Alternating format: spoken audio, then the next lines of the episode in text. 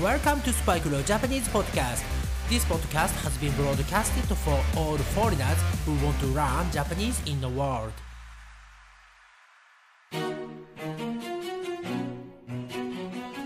世界中の皆さん、こんばんは、こんにちは、おはようございます。そして、おかえりなさい。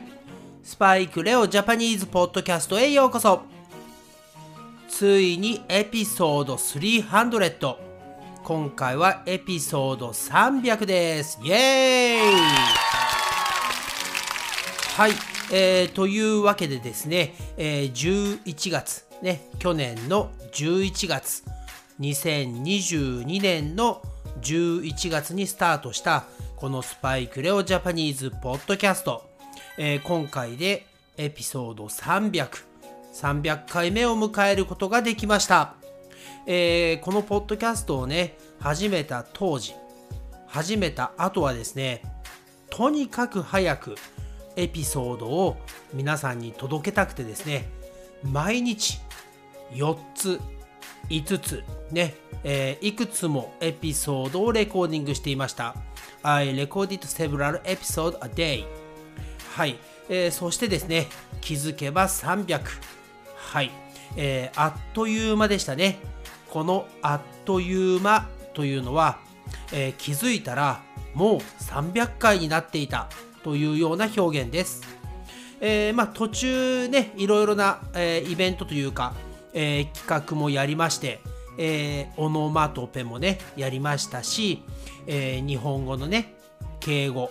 はい、えー、ポライトな言葉や、えー、時には悪い言葉、ね、スラングとか、えー、スウェアワードとかもやってきましたね。えー、最近はですね、えー、JLPT 日本語能力試験の、えー、オフィシャルサイトにね、えー、パーミッションいただけて、えー、その問題を使ってレッスンをさせていただいています。えー、リスナーのね、えー、皆さんの数も、えー、まあ、少しずつですが増えていまして、え前にも少しお話をしましたが、え今ね、全世界で55の国の人が聞いてくれています。はい、本当にありがとうございます。えー、それだけね、えー、日本語を勉強している人、日本語を話せるようになりたい人、ね、あとは JLPT のね、試験、エグザミネーションを挑戦、ね、チャレンジしている人がいるんだなと思うとね、えー、本当にもっとね、皆さんの力になっていけるような、えー、ポッドキャストにね、していけるように頑張りたいなと思っています。はい、えー、今回ね300回目ですが正直特にねスペシャルな内容はありません。はい、えー、まあ、ただね、えー、300回というね、えマイルストーンですね。はい、えのエピソードとして今回は録音しています。え実はですね、今日は水曜日なのですが、えー、 language exchange はありませんでした。はい、なぜかというとですね、えー、今、日本は、えー、ゴールデンウィーク、ゴールデンウィークですよ。はい、えー、長い人ですと、9日間ね、9日、はい、9 days in a row で、え、休みを取っている人もいてですね、え、もう本当にホリデームードってやつですね。え、今日はですね、私は岐阜県、私の大好きな岐阜プリフェクチャーの岐阜ファミリーパークというね公園に行ってきました、え、その公園はですね結構あの、まあ、田舎の方というかですね、えー、カントリーサイドにあるのでとても自然がたくさんありますはい、えー、いつもはね結構空いているエンプティーなイメージがあるのですが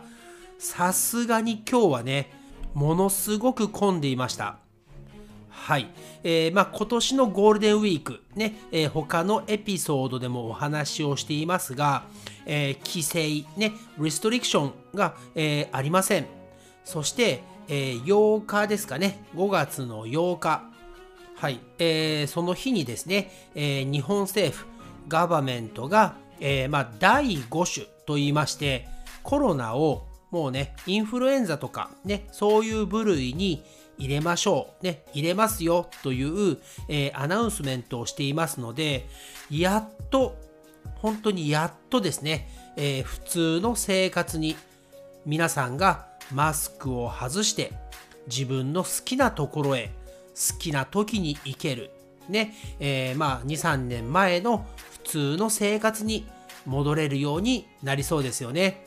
えー、まあそのね、えー、アナウンスメントも前もってされているので、やはり公園はめちゃくちゃ混んでいました。あとはですね、その公園に向かう時ですね。On my way to get to the park, we are caught in heavy traffic. はい。大渋滞に巻き込まれました。やはり皆さん、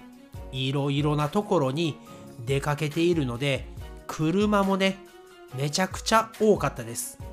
えー、ただ、それとね、ちょっと反対で、街の中、私の住んでいる名古屋、ね、名古屋シティですね、は、えー、車が少なかったです。やはり皆さん、観光地、ね、えー、ランドマークスとかね、はい、えー、大きな公園とか、今まで行けなかった場所に家族とかでね、ファミリーで出かけているんだなと実感しましたね。はい。えー、そして、まあ、あの、今日はね、特にレッスンないので、いろいろな話をしていきますが、えー、今日のランチ、お昼ご飯は、皆さん、カレーのココ一番屋って知っていますか？はい、えー、日本では結構有名なカレーのチェーン店です。えー、私がですね、ネパールカレーを好きなことは前にもお話をしましたが、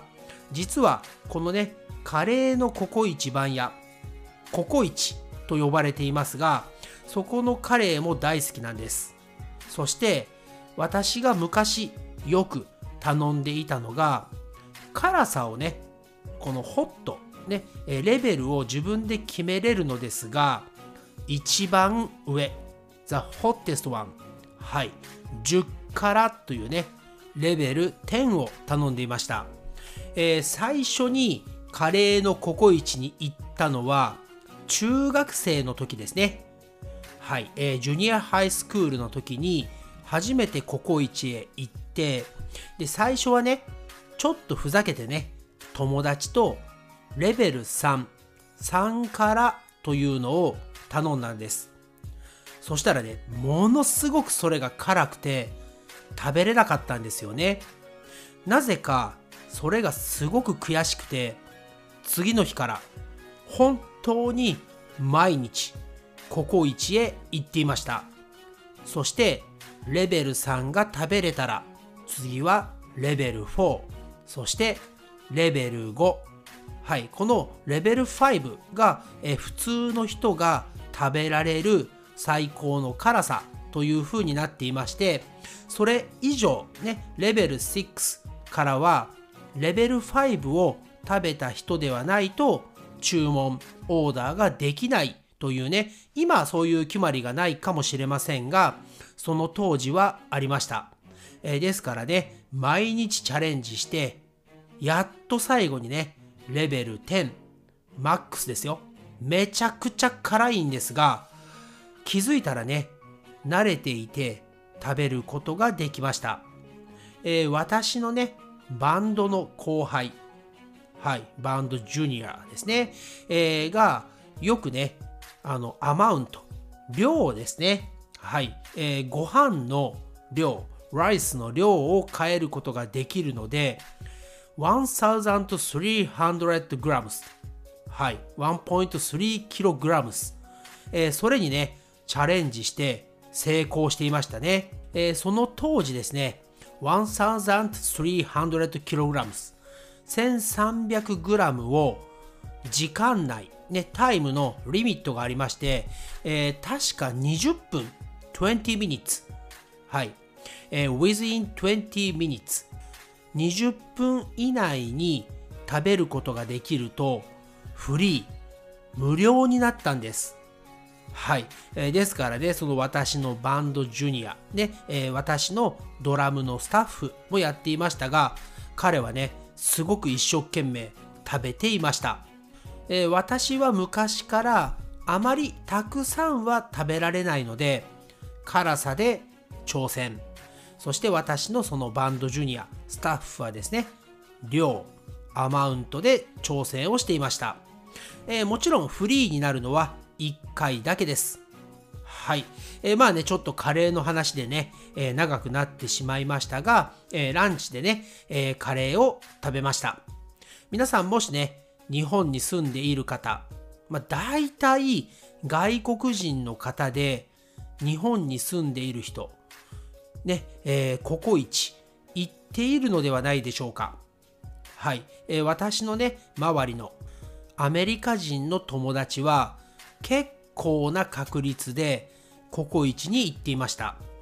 みんなね、ココイチのカレーが大好きと言っていましたね。